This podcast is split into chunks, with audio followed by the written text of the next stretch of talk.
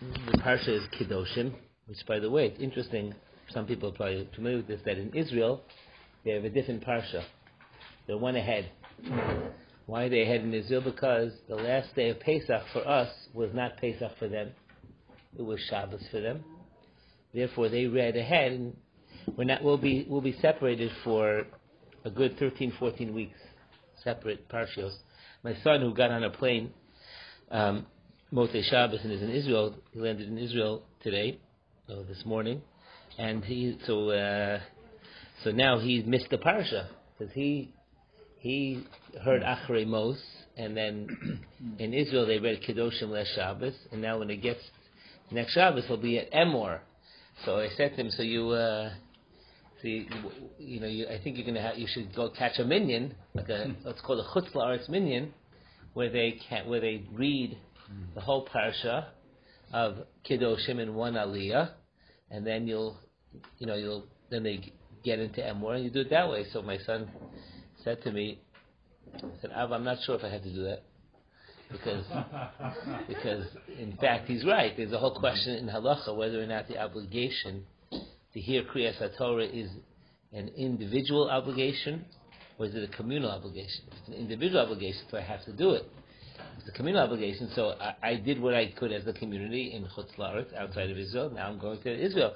So definitely in terms of Shnai Mikra, which is the concept of going over twice uh, the Torah and then to read the t- translation, that he is obligated. But in terms of in terms of uh, of hearing it again in the shul, that's an interesting question in halacha, and uh, it gives me a lot of nachas when my son once again proves me wrong which seems to be happening more and more often. Um, but uh, but, the, but but it's an interesting phenomena. So if you are confused, because some people might get like divrei Torah sheets from Israel, right? Uh, you know, some people get emails of different things, and and they're going to be telling you the parsha of the week is Emor, and and you're going to get from here the parsha is Kedoshim. Um, it's not because uh, you're confused. You might be confused, but that might be for a different reason. But it's simply because there are two different parshas that are being read um, uh, by the two different communities. Now, uh, so but we're going to go because we are living in Los Angeles. We're going to go with what we're reading in in, in Chutz outside of Israel. And we're going to read. We're going to learn a very famous uh, verse in the Torah, Parshas Kedoshim has a lot of famous Torah. The end of Kedoshim is dealing with the, uh, the laws of, uh, inappropriate relations.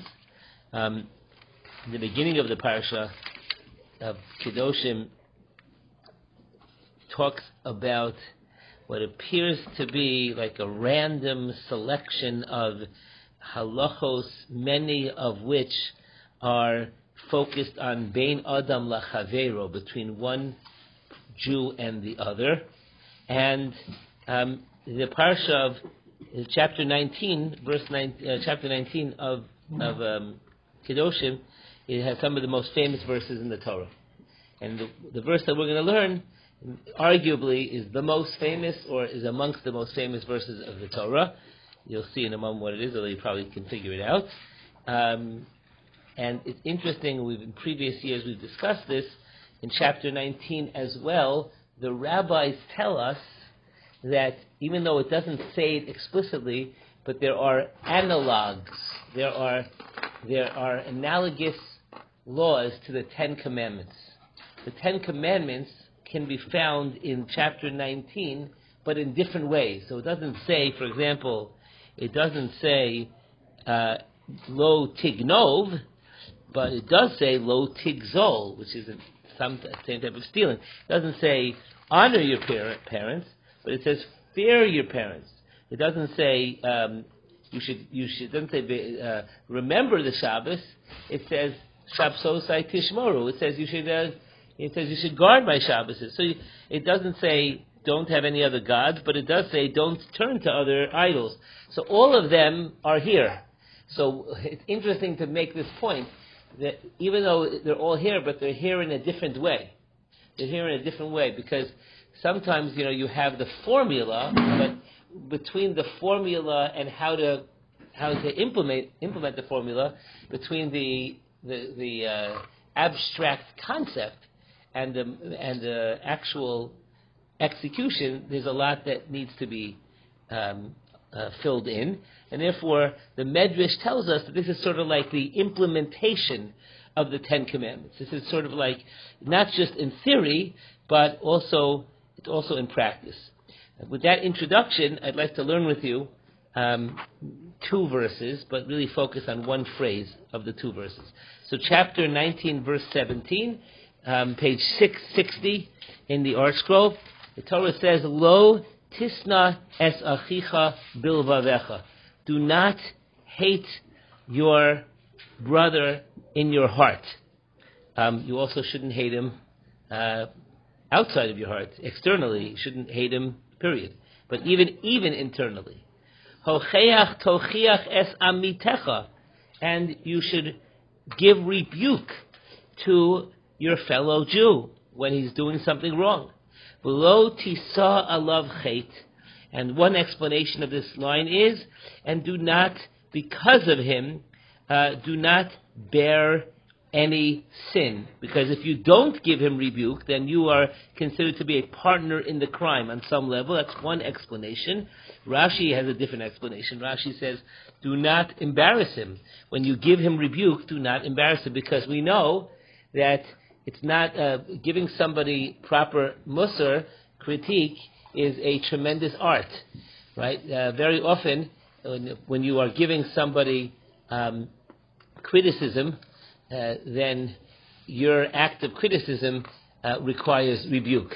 Um, we know that that's a you know that's a person has to has to know how to know how to give tochacha. And in fact, Rabbi Yochanan in the Gemara tells us that in our generation, he's speaking. Rabbi Yochanan was in Amora.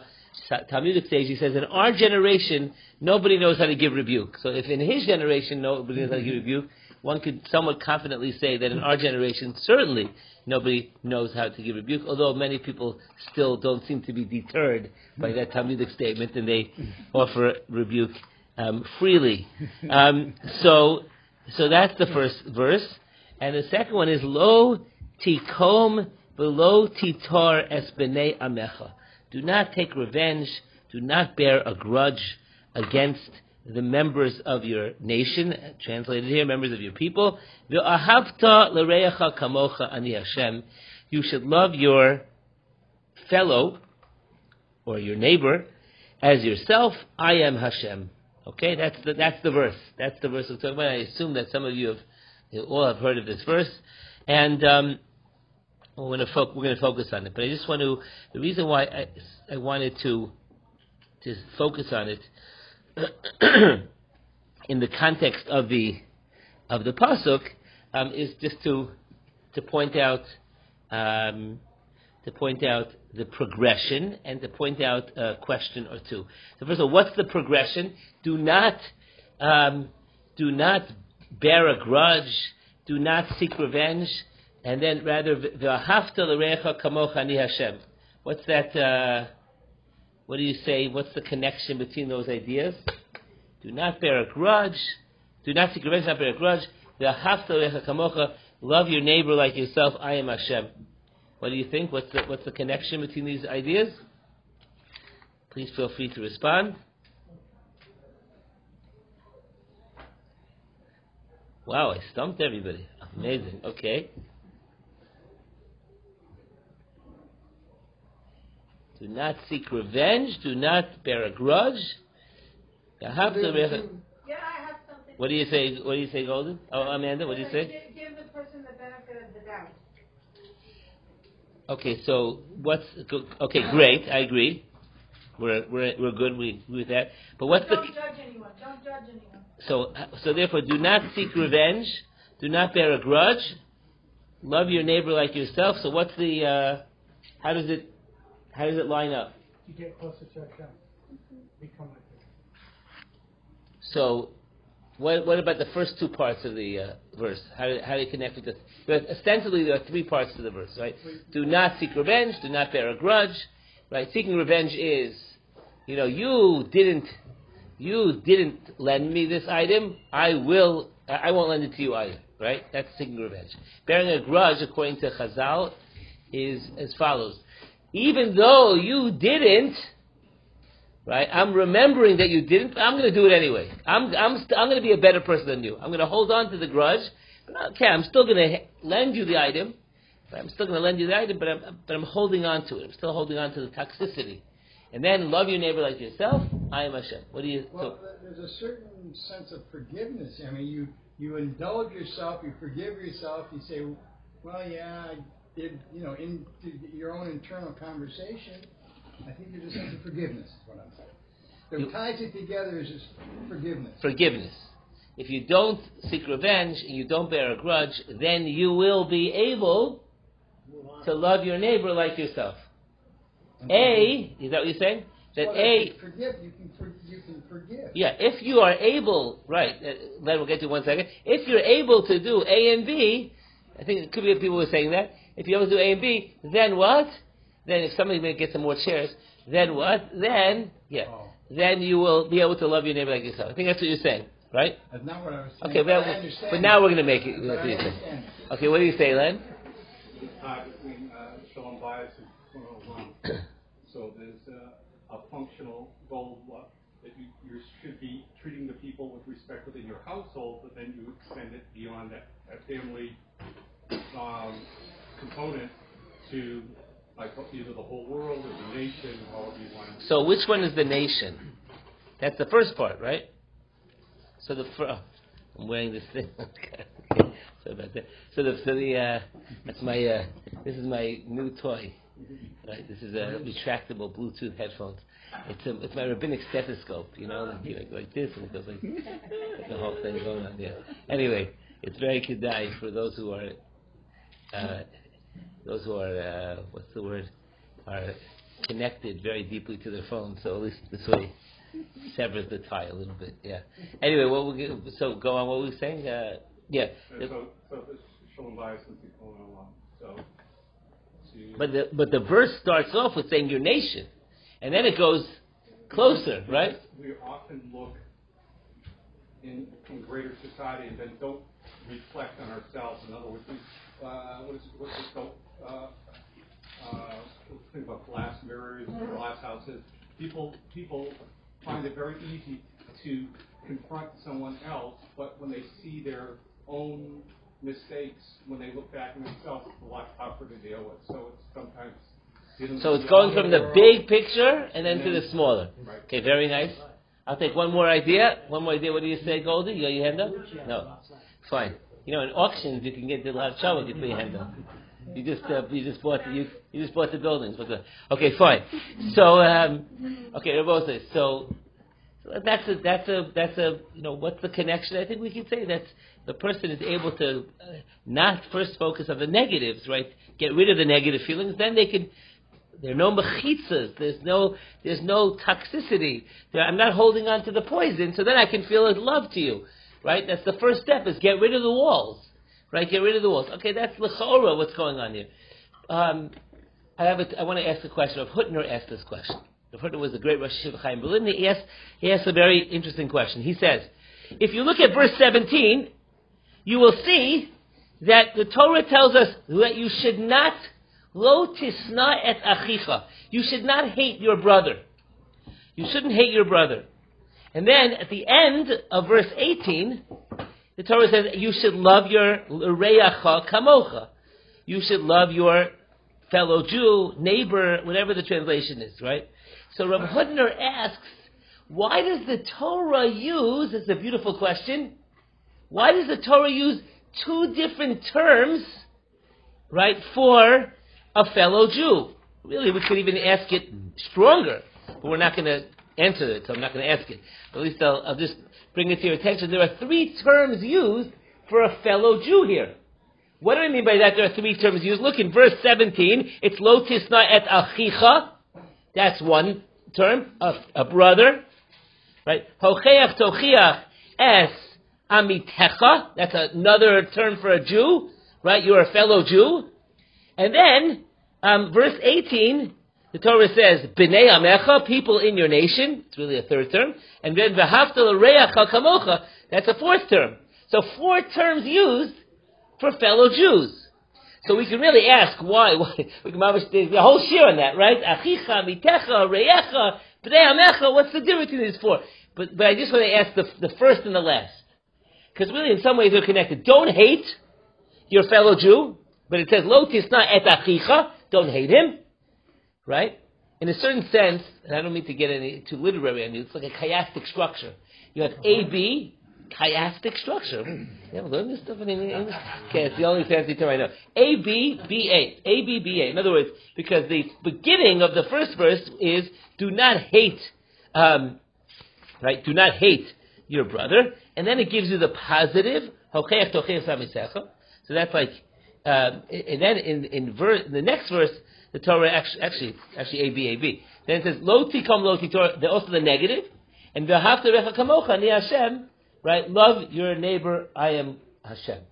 So, why does the Torah use the two terms, achicha versus re'echa?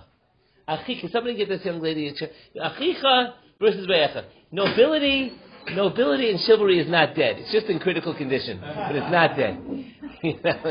Fine.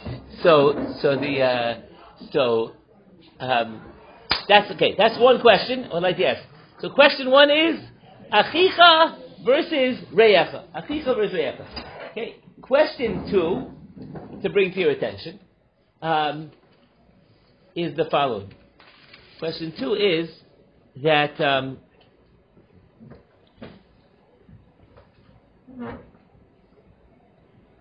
just as an aside, it's an important aside. Um, can I have that sitter for a second? In Shir Hashirim, in Shir Hashirim, Song of Songs, um, we are told there are four terms used for the Jewish people in Shir Hashirim chapter 5 verse 2. Just to remind you, Shir Hashirim is about is the love song between Hashem and the Jewish people. That's the simple way of understanding it. The love song between Hashem and the Jewish people. So in Shir Shirim, in chapter 5, verse 2, chapter 5, verse 2, um, the man who is Hashem, right? The man, he's known as the Dode, he wants to, he wants that the, that the woman should open the door. So the man says, do you remember the title? The man says, Pischili, please open up the door for me. Achosi, my sister. Rayasi, my friend. Yonasi, my dove. Tamasi, my beautiful one, my my whole one. Pischili, Achosi, Rayasi, Yonasi, Tamasi. Four terms. Oh, that's like it's a it's a it's beautiful. I hope you appreciate. It's a it's a beautiful literary. Shir Hashirim is a beautiful literary work, right? My sister, my dove, my beloved, my fair one. So it's interesting. Rav Hutner points out that the Torah uses so th- there are four terms used for the Jewish people. These are these are terms that are used for the Jewish people, right? The Jewish people are called a dove, Yonah, a dove. It's called a dove several times. Jewish people are called beloved. They're called the sister of God, the sister of God.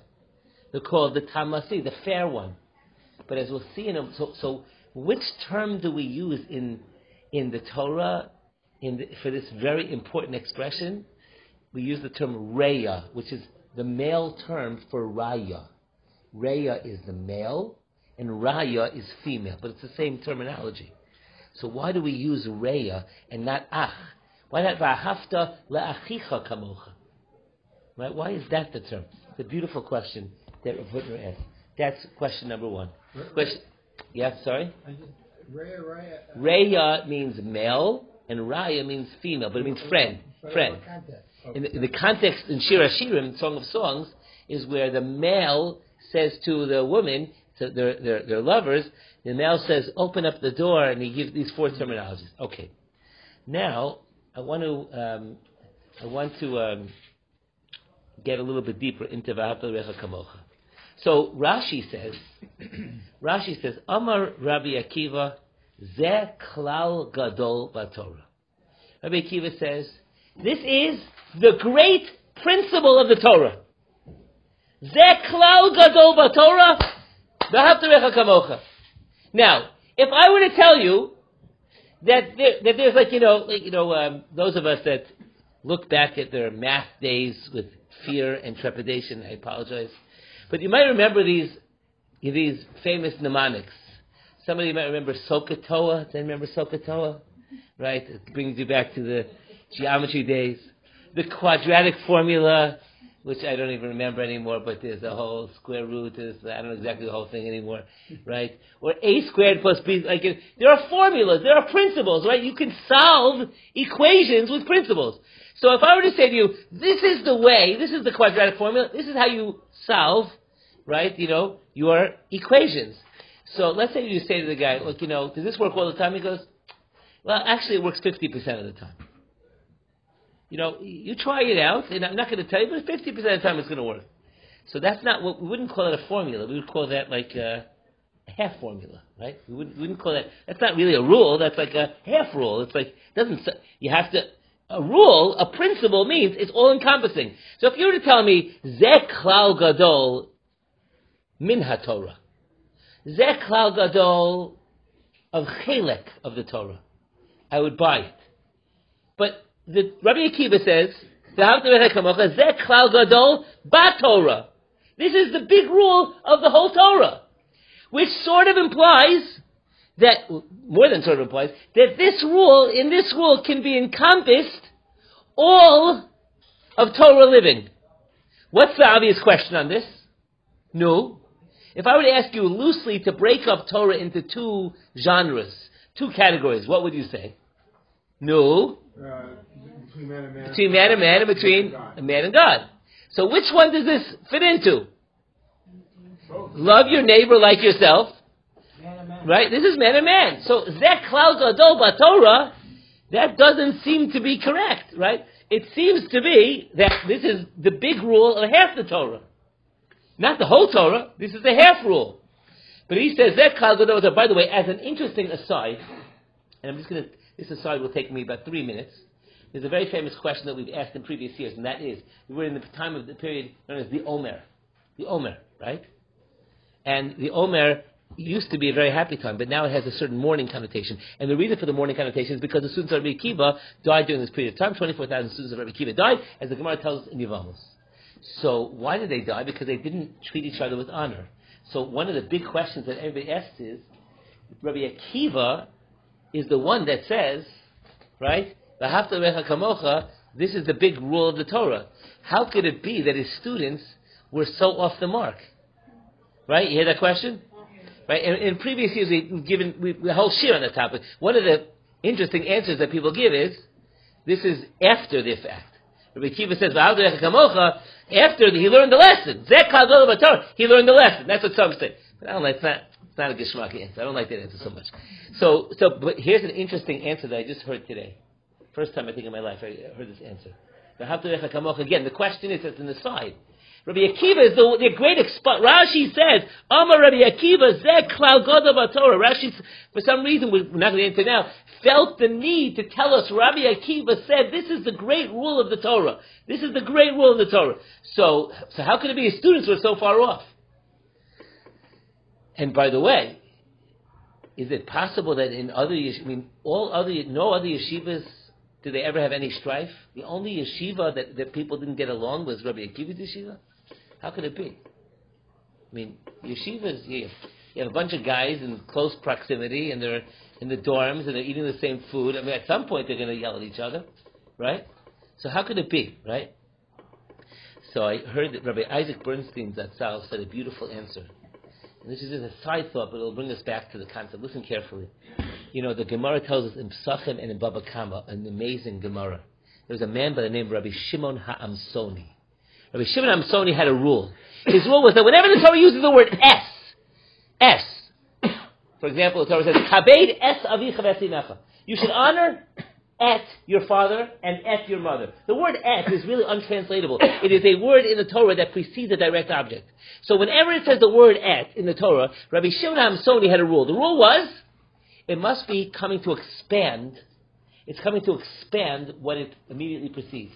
So therefore, when it says, you should honor et imecha, doesn't just mean your mother, but it also means your stepmother, your hus- your father's wife. Not only your biological mother, but even your father's wife, your stepmother. Or, es avicha, something that my brother often shared with me. Es avicha means an obligation to honor your older brother. Kavein es avicha. This comes to include your older brother. Es avicha. Not just your father, but it expands the category. So Rabbi Shimon Ha'amsoni went through all of the Torah, amazing, and he went through Bereshis and Shemos and Vayikra and Vayikra, and he found for each one how S expands the category until he got to a verse in the Parshas Ekev in, the, in Devarim, and in Devarim it says, "Et Hashem Elokecha Tira." Et Hashem Elokecha Tira, which means what? Anybody know what that means? Hashem, your God, you should fear. Et Hashem, your God, you should fear. So Rabbi, Rabbi Shimon Ha'amsoni said, the, the, the jig's up. He said, what, what's there, how, is there anybody else to fear but God? No. God is the only entity, only entity that's worthy of fearing. So, Es Hashem Elokecha Tira, there's nothing else. I must have made a mistake. Oops. So he went back and he retracted all of his previous expositions of his derivations. There's hundreds and hundreds and hundreds of derivations. He retracted them all. Until Rabbi Akiva came and he said, No, hold on. Hold on, I'm with you. Es Hashem Elokecha Tira means what? It means, it comes to include a Talmud Chacham, a Torah scholar. A Torah scholar deserves to be feared on par with God.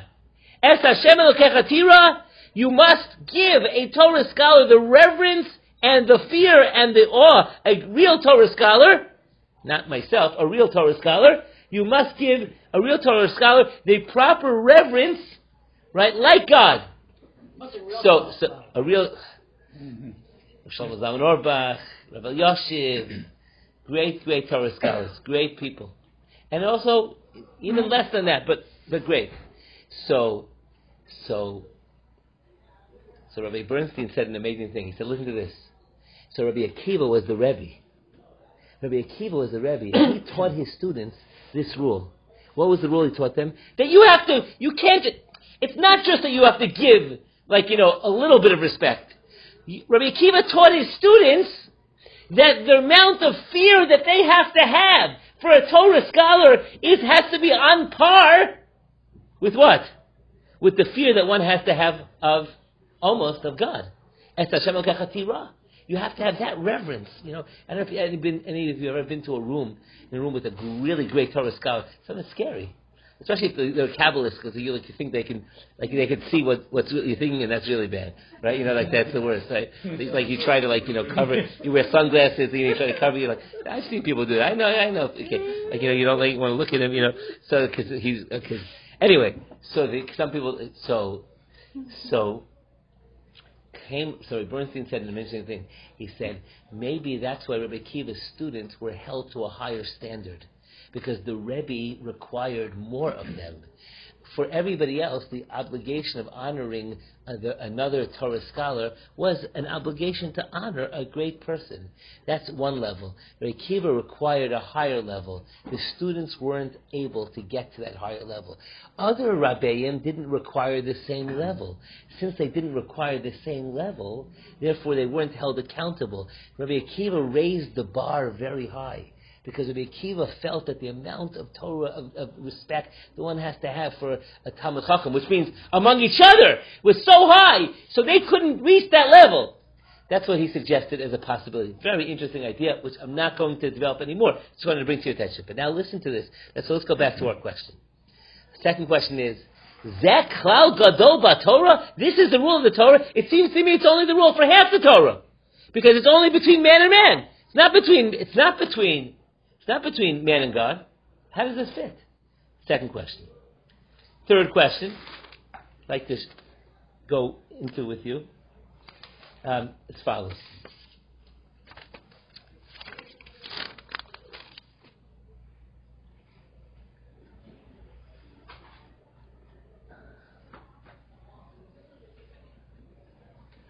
The end of the verse. The end of the verse. kamocha Ani Hashem. Ani Hashem. What's that doing here? Ani Hashem. I am God. What is it? What is what's Vahavtarecha kamocha? Just uh, you have to love your neighbor like yourself. What's I am God doing there? So in previous years, we brought a beautiful medrash where the, I'm not going to give you the whole story of the medrash, but the medrash says if you love a Jew like you love yourself, God said, "I'll be your third friend." If you are able to find in your heart the ability to love another Jew like yourself, I want to be your friend also.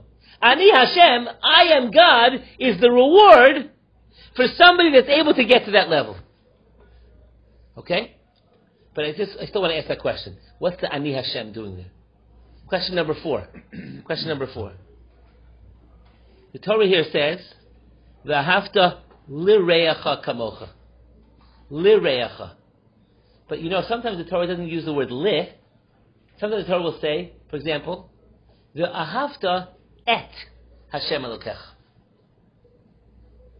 Those who are into Hebrew a little bit. V'ahavta lireacha means what?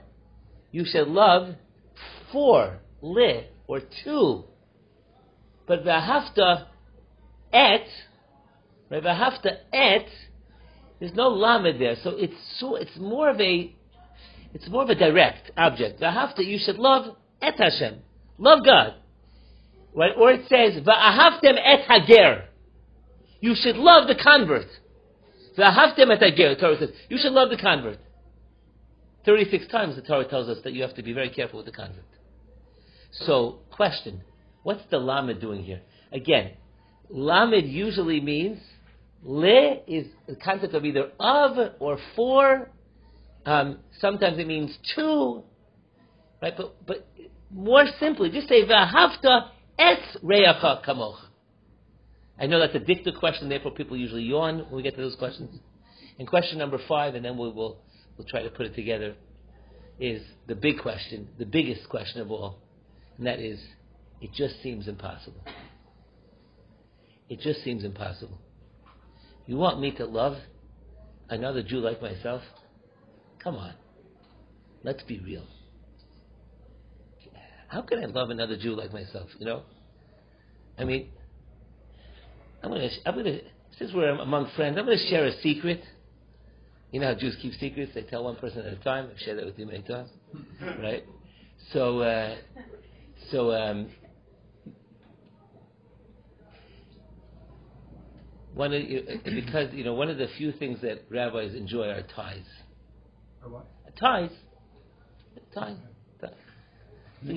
How often, you know, what? How how, do, how does a rabbi express his individuality? Like his shirt, well, it's, it's a white shirt, right? The yarmulke, it's pretty much, you know, it's black, you know. The hair, can't dye it.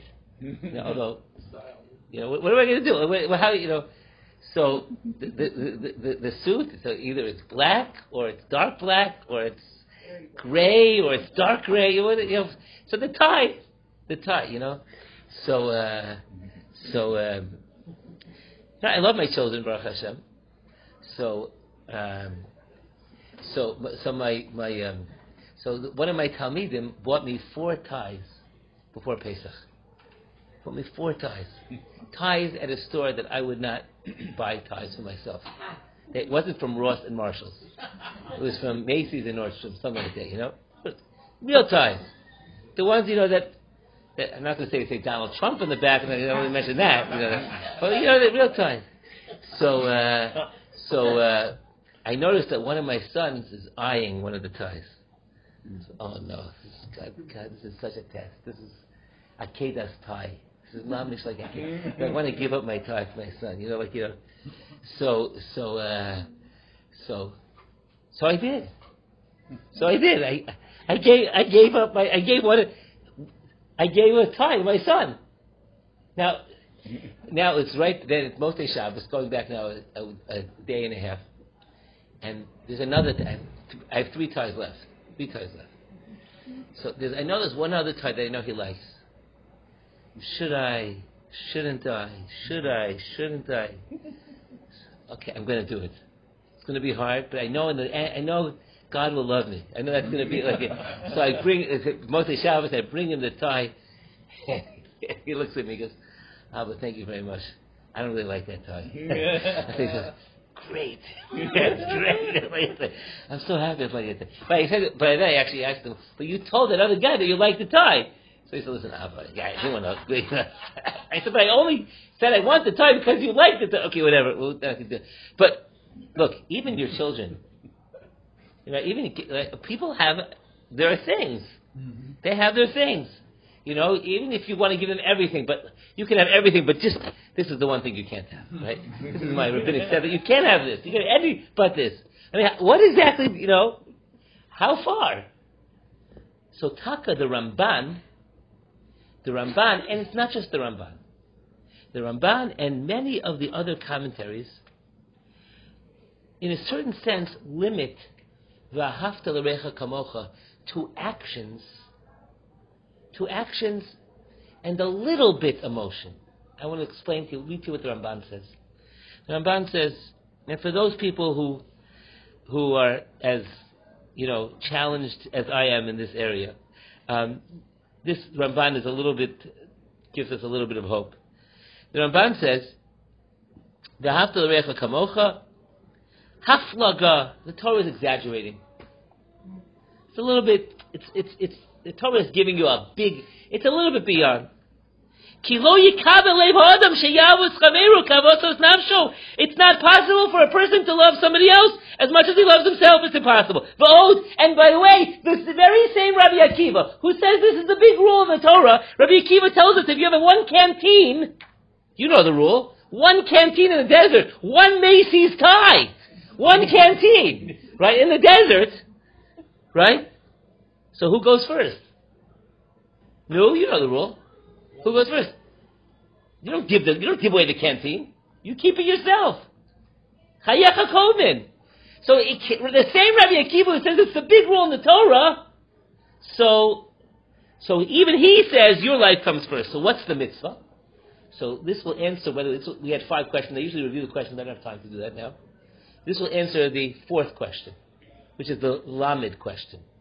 So Ella mitzvahs haTorah sheye'ehav chavero. The mitzvah of the Torah is to love your friend bechol inyan in every way kasher ye'ehav et nafsho bechol hatov. It doesn't mean that internally I have to feel that I love him as much as I love myself. No. But I should love, listen carefully, I should love for my friend I should be happy. I should revel in his success. I should be happy when he achieves good. I should want him to get good. I should not feel, I shouldn't feel bad if he's doing well. But you know that terrible joke? It's such a bad story about the two enemies and somebody goes over, the king goes to one guy and he says, listen, you're, I'm going to give you whatever you want. I'll give you. But you know, your fellow that fellow guy, that fellow your, your fellow enemy, I'm going to give him double. Whatever you want. This is a real moral dilemma, right? So he thinks to himself, he goes, blind me in one eye. Right? So that's, uh, that's uh, terrible, right? But aren't there people who do that? They'll go, they'll go after somebody else, even if it causes them tremendous pain and suffering. If you don't believe me, go to divorce court. That's the classic manifestation of this hatred run amok. So comes comes to the comes the Ramban, and he says, maybe that's why the Torah says lireyacha. You should love for your friend what you want for yourself, and the Torah doesn't say v'ahavta et reyacha kamocha. You hear the difference? V'ahavta et reyacha means an internal feeling an internal feeling. The Torah didn't say that. And the Torah therefore says, the Torah says, Ki pa'amim sheyehav adam esre'eu b'dvarim yeduim. There are times that I will, listen, I don't mind if my friend has osher, if he has wealth, but I, below b'chachma, but I don't want him to have wisdom. Or if I say, no, I don't, he can have wealth and he can have wisdom, right? He can have honor, kavod, das, chachma, as long as he doesn't have as much as I have. He can have a lot of kavod as long as he have, has a little bit less than me. He could have a lot of wisdom as long as he has a little bit less than me. He can have a lot of money as long as he has a little bit less than me. The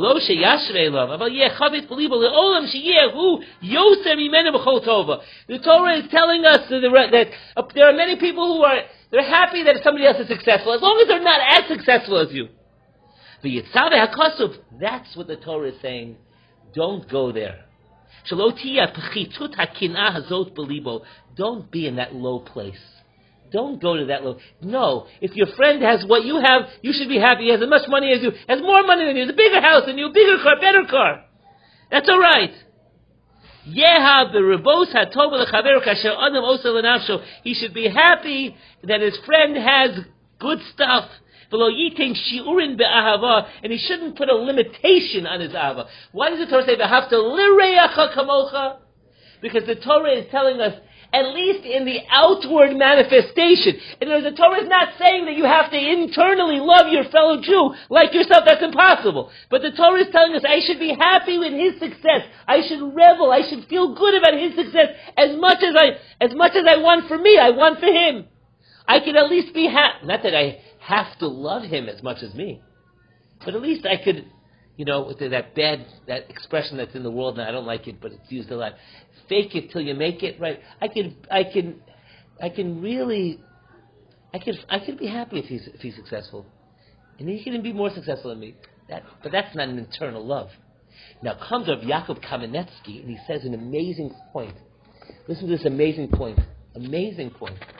He says that if this is the case, he doesn't cite the Ramban, but but it's really the same idea. And by the way, the Ramban doesn't make the, the Ramban doesn't say this, but the the, the the, idea of the Ramban is also echoed in the Sforno.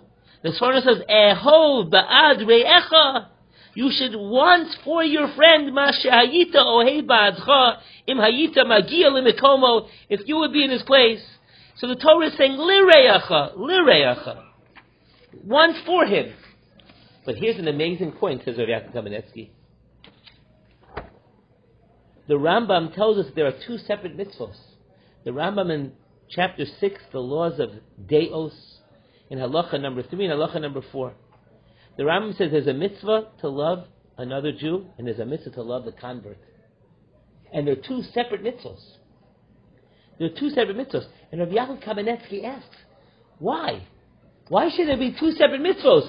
To love the convert and love another Jew. A convert is another Jew, and the way I have to love another Jew is pretty inclusive. So if a convert is another Jew, why should there be a special mitzvah to love the convert? Good question. You follow the question? You with me? If the convert is another Jew, and he is, and she is, so then why should there be a special obligation to love the convert? There's an obligation to love the Jew. And the convert's a Jew. So Yaakov says, it could be that the difference is exactly that. When the Torah uses the term v'ahavta l'reacha kamocha for another Jew, the Torah's obligation is more minimal. Listen to this amazing point. When I have to love another Jew, so I have to want for them what I want for myself. I have to be be happy with their success. But the Torah doesn't say v'ahavta liger you know what the Torah says? V'ahavta, v'ahavtem es hager. Like v'ahavta es Hashem Elokecha. And the Malbim explains, the Malbim explains, when the Torah uses the S versus the Lamed, the Torah is saying it has to be an internal love. The love that a Jew has to have for a convert is greater than the love that a Jew has to have for another Jew. And why is that? Should know why is that? What do you think? Because another Jew didn't change his whole world and his whole life to come close to God. Another Jew did a lot of things, and he and he pulled himself and he and, and, he, and he had to be mamshich the Mesorah, had to continue the tradition, and it's not easy to be a Jew. You know, it's, it's hard to choose between Mexikosher and Ditmas and PKD and Shiloh's and milk and honey. Oh, that's a blessed memory. Milky Way, whatever it is. It's it's a very no, obviously I'm being a little facetious. It's not so simple to be a Jew as we know. It's hard to be a Jew, but it's not. But it's beautiful to be a Jew. but the convert totally changed his or her world, the Torah says you have to love the convert more. That's what Rabbi Yaakov says. What a huge chiddush! What an unbelievable idea! V'ahavtem es hager, not v'ahavta liger, but v'ahavtem es hager. Just like the Torah says, v'ahavta es Hashem elokecha, you have to love es Hashem, so too v'ahavtem es hager. Amazing! Amazing! What do you say? Isn't it the same about like about Shiva too though? Or? Ah, so you could say, based on this concept of Haftam again, maybe about Shuva also. I don't think that it would be technically the same thing because it, Baal Shuba has those roots. Yeah. Just it, but but but, it, but on some level, on a, on a, on a philosophical level, one could definitely extrapolate, but not, not on a technical halachic level. That's an amazing point. Yeah, yeah, that's an amazing point that Rav Kamenetsky wants to say based on this one Ramban. So, so, but let's let's go back to the to the core question, which is how do you do it? So the Ramban told us the way you have to do it is not as hard as you think because it doesn't require the same amount. But we're going to try to give a, di- a different mahalach, and then also the question of how could it be the principle of the whole Torah, and then also the question of, and then also the question of Reacha versus Achicha. We still haven't addressed those questions. So I want to share with you a Kli Yakar, amazing comment of the Kli Yakar, and um, a beautiful, a beautiful insight um, based on a story that I read recently. So let me share with you first famous Gemara. You have all heard of this Gemara, maybe not the context of the Gemara, but you've heard this Gemara. Listen to this famous story: Hillel and Shammai. Hillel and Shammai. So what happens? The prospective convert. There are three actually three stories in the Gemara about a prospective convert that goes to Shammai and then goes to Hillel. You know the stories, right? So let me just quickly get through this story. The Gemara says that there was a particular convert um, that says said to, that said to um, said to Shammai, he learned all about the law about the clothing of the Kohen Gadol, and he says to Shammai, he says, um, convert me so that I should be a Kohen Gadol. Convert me on the condition that I will be a Kohen Gadol. So Shammai ran after him, right, and he pushed him away. And Hillel converted him. Um, I don't want to go into the whole story. After he converted, he started, okay, so now how do I become Kohen Gadol? Because we have to first read the laws. so when he reads the laws, it says in the Torah, the non-Kohen that goes into the Holy of Holies shall die. Or the Holy, so he says, ooh, right? So he says, who's this referring to? The convert. He says, this is referring to even David, the king of Israel. Even David Melech Yisrael can't go into the can't go into the Kodesh Kadoshim. So he so so this convert said, if that's true for the Jew who is called the children of God, right? So how much more so for me who came from far away? And he just said, okay, but I'm still happy to be a Jew. So he remained a Jew. And then another another prospective convert came to Hillel, and he said, he said, convert me. Um, I'm sorry. He said. Uh,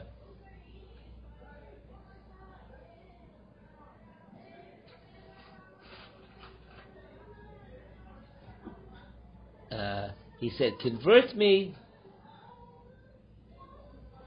even though I don't believe in the oral Torah. Um, convert me on the condition that you'll teach me the written Torah. So Shammai said, get out of here. And Hillel said, no problem. He said, I'm happy to do it. I'll teach you just the written Torah and fine. So you know that you might know the story. This is, these are the two less famous stories. So one day he says, okay, we have to start with the Aleph So uh, so he teaches them the Aleph Beis. And he says, this is an Aleph and this is a Beis, and this is a Gimel, this is a Dalet. And the next day, he says to them, this is a Beis, and this is an Aleph, and this is a Dalet, and this is a Gimel. He switches it around. He says, what are you doing? What are you doing to me? Like, it's hard enough to remember it. He said, uh, he said to him, said, why do you assume that this is an Aleph and this is a Beis, and this is a Beis Aleph? He said, because that's what you taught me yesterday. He said, oh, you mean you relied on the oral tradition? so that's why we have to rely on the oral tradition. And he then converted completely. And then the third story, which is the most famous story, is what? Convert says, convert me, right, while I'm standing on one foot. And Shammai said, get out of here. And Hillel said, no problem. Hillel says, what your friend doesn't like, what you don't like, don't do to your friend. That's the main thing. And the rest of the Torah is commentary. Now that expression, what you don't like, don't do to your friend, is the negative formulation of right of love your neighbor like yourself. Words, if you love your neighbor like yourself, so then just like you don't want an annoying sound, you know, to be when you want to go to sleep, clicking on the computer or various other annoying sounds.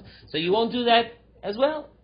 And just like you won't chew gum loudly, you know, you don't like it when somebody chews gum loudly in your presence. Again, I'm just talking about my own things, right? So then you won't you won't do it to that person, right? So it's a negative formulation, meaning it's the it's you know of, of, love your neighbor like yourself. And the end and and uh, and that's the key. The rest go learn. And the Gemara tells us a very interesting conclusion that after many days, those three got together. Those three prospective converts. I guess there was some type of convert convention, right? They all got together and they said it was because of the humility of Hillel that we came close to the Shekhinah.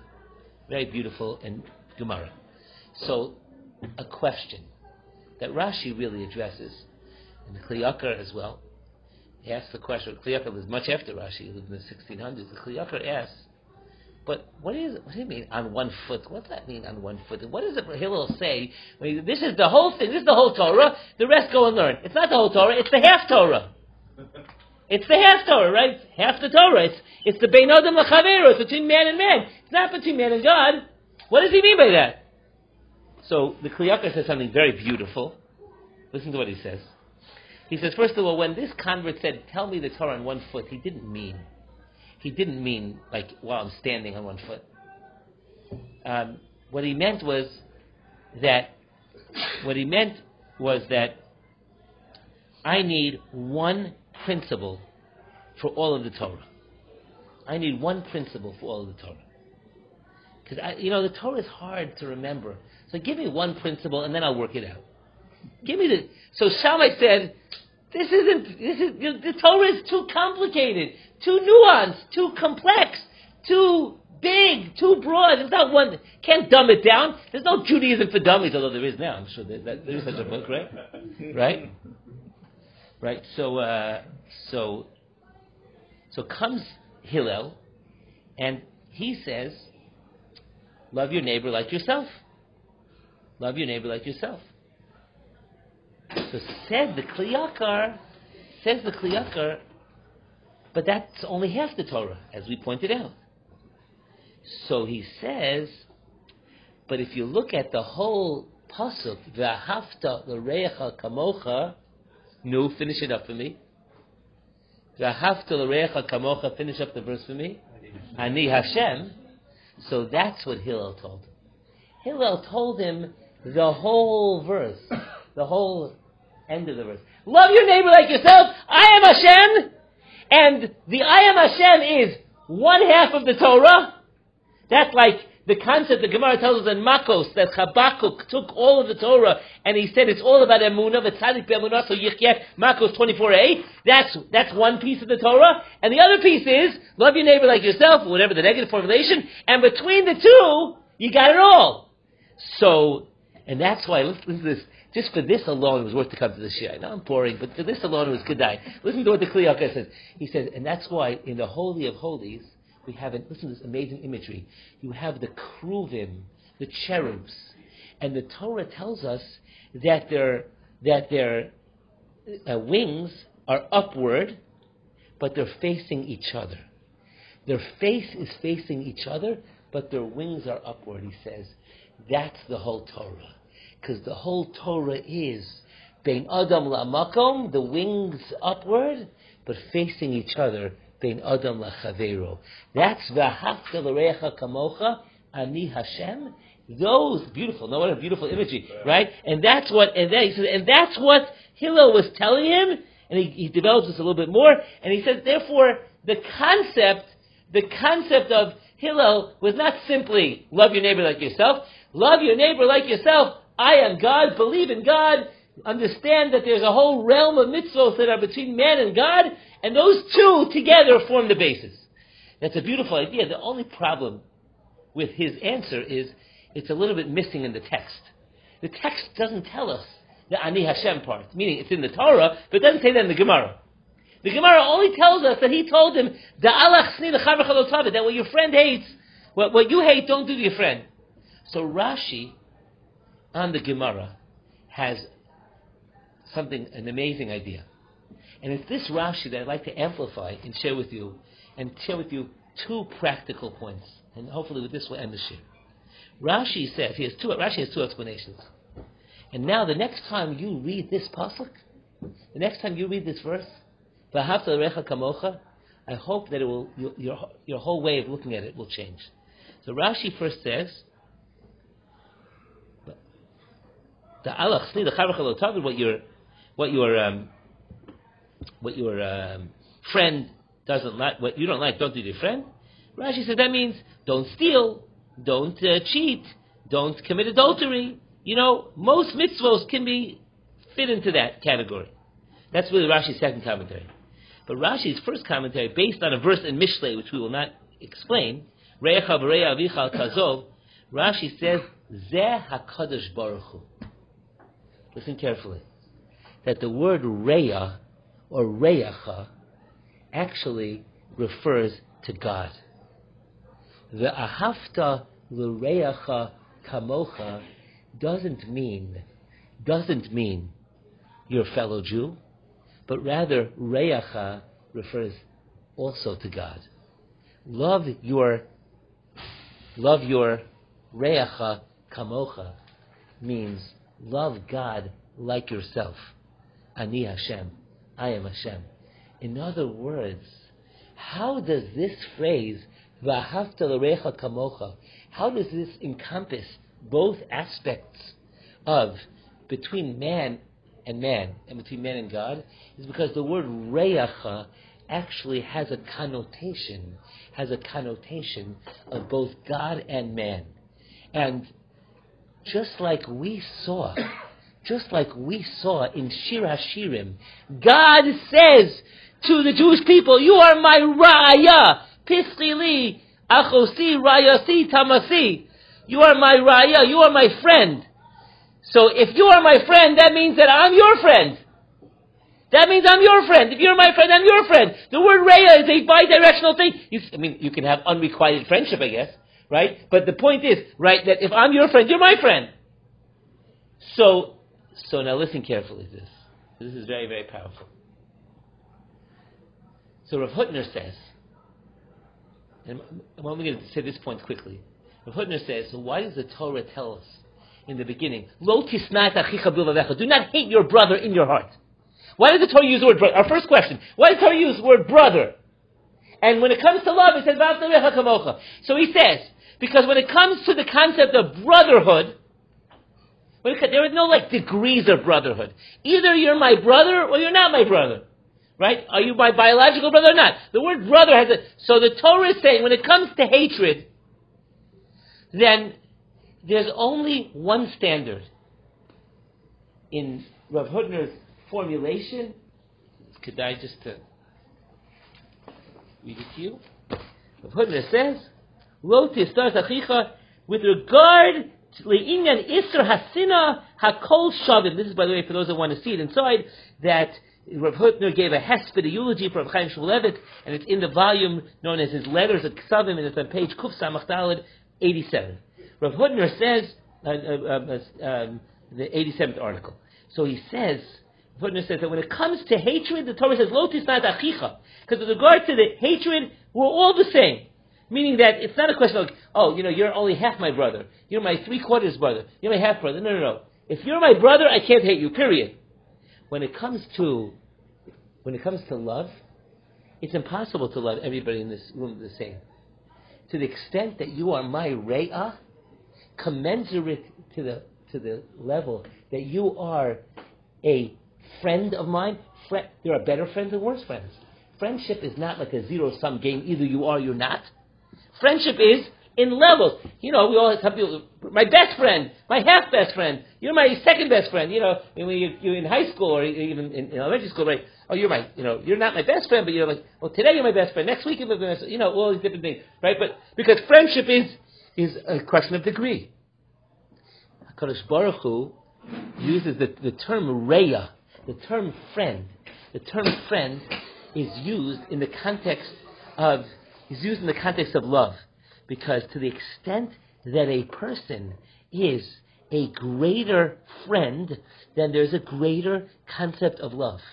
And says says Rav Hutner that the term used, the term used for the Jewish people God uses the term ra'aya, friend for the Jewish people, because Hakadosh Baruch Hu, this is the term, a famous idea in Chazal, because Takut Shabrichu, Oraisa, and Yisrael are Chadu. Hashem, the Jewish people, and the Torah are one. They represent different pieces of a oneness. There's a unity, and that unity has pieces. And the word Reya, actually, and again, I can't, can't go into this now, the word Reya, the word, when we blow the shofar on, on Rosh Hashanah, there's the, there's, the, there's the blast known as the tekiah, that means a straight blast. And a teruah is a broken blast. And the word teruah has in it the word Reya, the, those words in the middle, because a friendship has a connotation of, of pieces that come together. Shivarim is the, is the blast that is, comes together. God, the Jewish people, and the Torah are all one. To the, but, but that means that we're pieces of a oneness. So therefore, it says of Hutner, that when I am a friend with, when I, when I recognize in, when I recognize in my friendship with somebody else or with God, I recognize a unity, a oneness that I cannot be without him, he cannot be without me. I recognize a basic oneness. That oneness is connoted by the concept of reyacha, because reyacha is I'm not complete without you. I am broken without you. It's a broken call. It's a trua. I'm broken without you. I need you. You are critical for my reality. To the extent that I am able to view a friend as being critical to my reality, then I will be able to love them more. Now, please follow along because this is the main point I'm about to say now. So we asked the question, the last, the fifth question was, how could you love another Jew like yourself? That seems to be impossible. We also asked, what is Ani Hashem doing there? What does it do? Why is I'm Hashem doing it? We said it's like your third friend, and we asked the we asked the question right of why Reyacha versus Achicha. And Rav Hutner said this beautiful idea that Reyacha represents the concept of, of it not being equal levels, that there are different degrees, different degrees. Right? So now I want to share with you this, this Nakuda. And it's, and it's practical. It's not just esoteric, it's practical. How do you love another Jew like yourself? Mamish. Mamish like yourself. How do you do it? So you can say it one of two ways. I'm just going to say it in one way. I had two ways, but it's not enough time.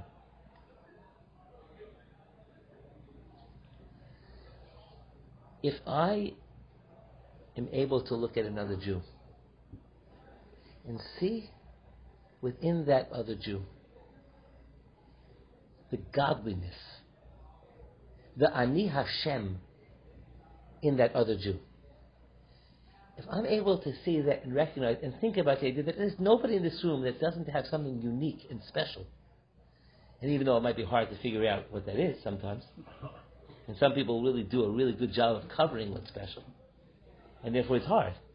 And that's why the Rashbam says somebody that's wicked, I don't have a mitzvah after the Recha Kamocha, and that's not for now.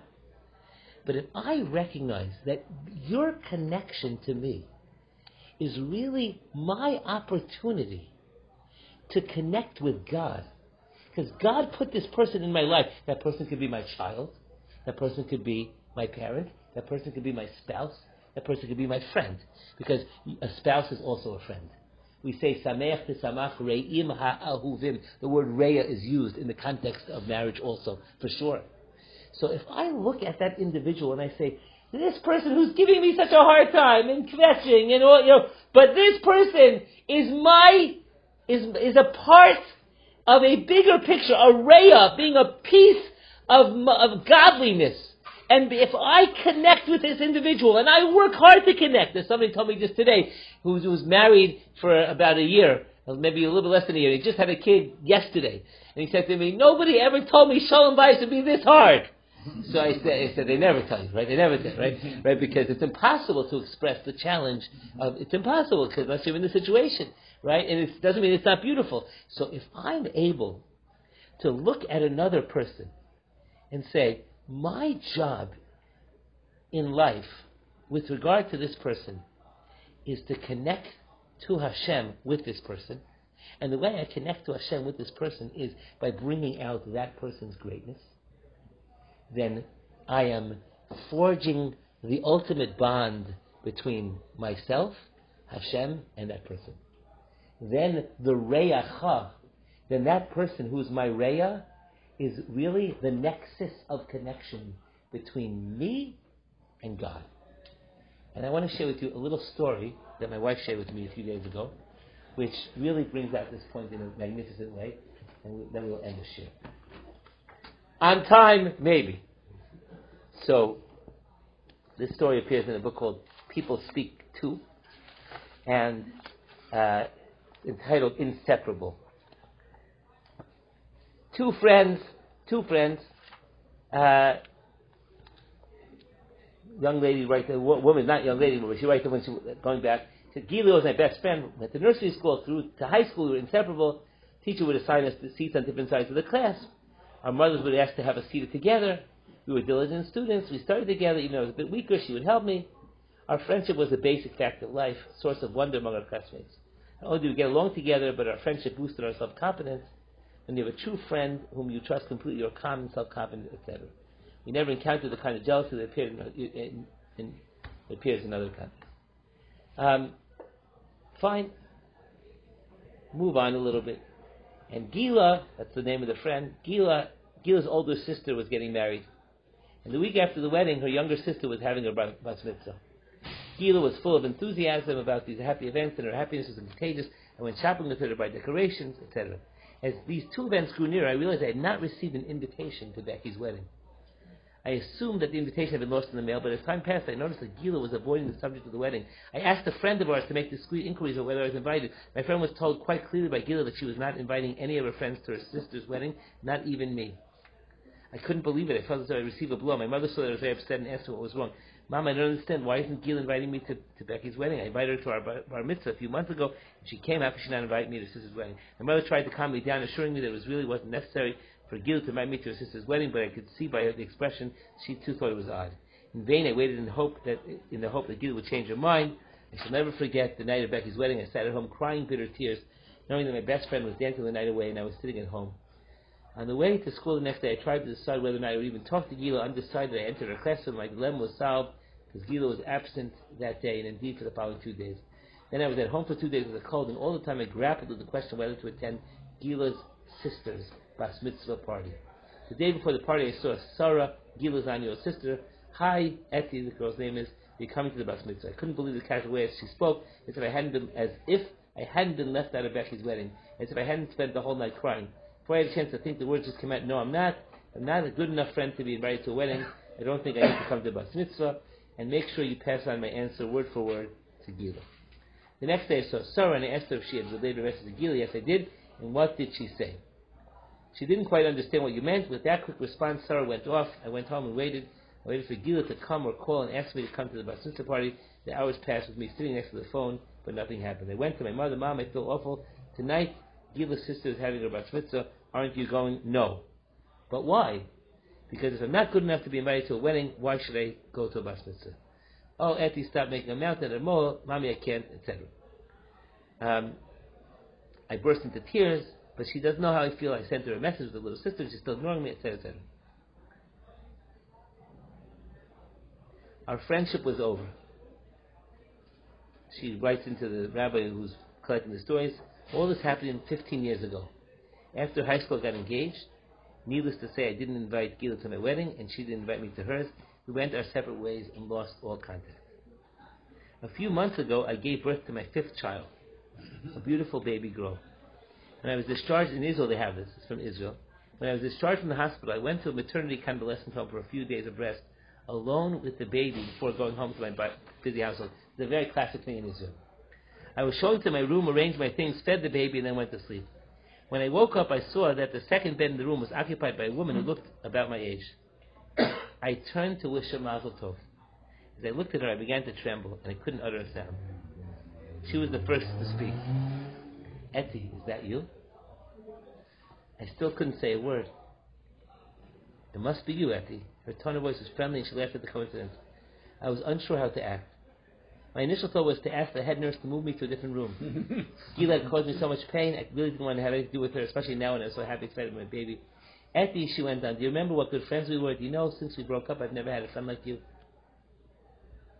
You ruined my life, Gila. Those were the first words out of my mouth. What? You heard me. You ruined my trust in other people. In myself, you broke my heart. Look who's talking because of your behavior. I didn't enjoy my sister's sister party. I waited all evening for you to come. I couldn't believe that you would actually carry out your threat to boycott because you hadn't been invited to the wedding. I kept on looking. But I'm not the one who broke up our friendship. You're the one who didn't invite me to your sister's wedding. What's the connection? My parents are the ones who drew up the guest list and they decided to keep the number to a minimum. What did you expect me to do? Do you think I wasn't upset I couldn't invite you? But I sh- was sure I would count on my best friend to be a little more understanding. But no, you made me feel even worse. Listen, Gil, let's say I was completely in the wrong, that there's no real reason for me to be so angry, but if you know your best friend is hurt and angry, shouldn't you try to make peace? But Etty, you punished me by not coming back and forth. So, at the end of the whole thing, uh, we spoke a lot about marriage, etc., etc., uh, about the challenge of marriage. Um, how the husband helps out, etc. During the following week, Gila and I revived our friendship. We were so occupied with our new babies and with each other that we did not take too much notice of all the visitors who came to see us. Yet neither husband complained. It seemed they were quite pleased with the new development. As our stay drew to a close, Gila and I decided that we were going to remain good friends and would not let any misunderstanding, large or small, come between us again. Then we packed our belongings and our babies and went down to join our husbands in the lobby. While they were settling in, settling the accounts in the office, the head nurse came over to us. Did you both enjoy your stay here? Yes, indeed, we answered in unison. You have no idea what a good time we had, Gil added. The woman said, You think I have no idea. You two have no idea how I had to rearrange everything so that you could be in the same room. What do you mean? she said, All the rooms were full. But your husband, husband explained that it was very important to them that you two be put together in the same room. they told me that they had first met in the waiting room of the maternity ward. They even offered to pay extra so I would accede to the request. Naturally, I didn't agree to that, but I still managed to get you two together in the same room. I must admit, I don't understand why it was so vital that two good friends be together in the same room. Couldn't you have managed without each other for one week? Mm-hmm.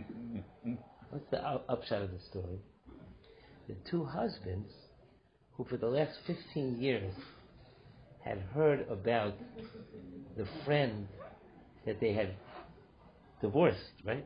The girls who had stopped being friends, had heard them kvetching for the last 15 years. and then they happened to be in the waiting room together, right? So they realized that their tachlis their purpose was to bring out in their wives that peace that was not yet settled. If you look at your spouse or your friend and don't just listen to their problems, but see what am I able to bring out of their neshama? What can I bring to them? What can I? How can I elevate their life? What can I, how can I bring the, out the godliness, the simcha in their life, then I am using my reya as being a way of connecting with Hashem. That's the inyan of V'ahavta l'recha kamocha ani Hashem. The concept of I'm not simply looking at you as just a comfort for me or as a way to hang out. I'm looking at you as a connector to God. This, Rabbosai, is a key aspect of connecting to Hashem. It's the, the it's the yisod of Reya. It is B'ezras Hashem, the way in which we can forge the bond between Bein Adam Lamakom and Bein Adam Lachavero, and we should B'ezras Hashem merit to be able to do that with our friends and with our children and with our parents and with our spouse. And B'ezras Hashem, we ought to live a unified, holistic life. Have a wonderful evening. Thank you for listening. Call to. We'll see ya. If you um,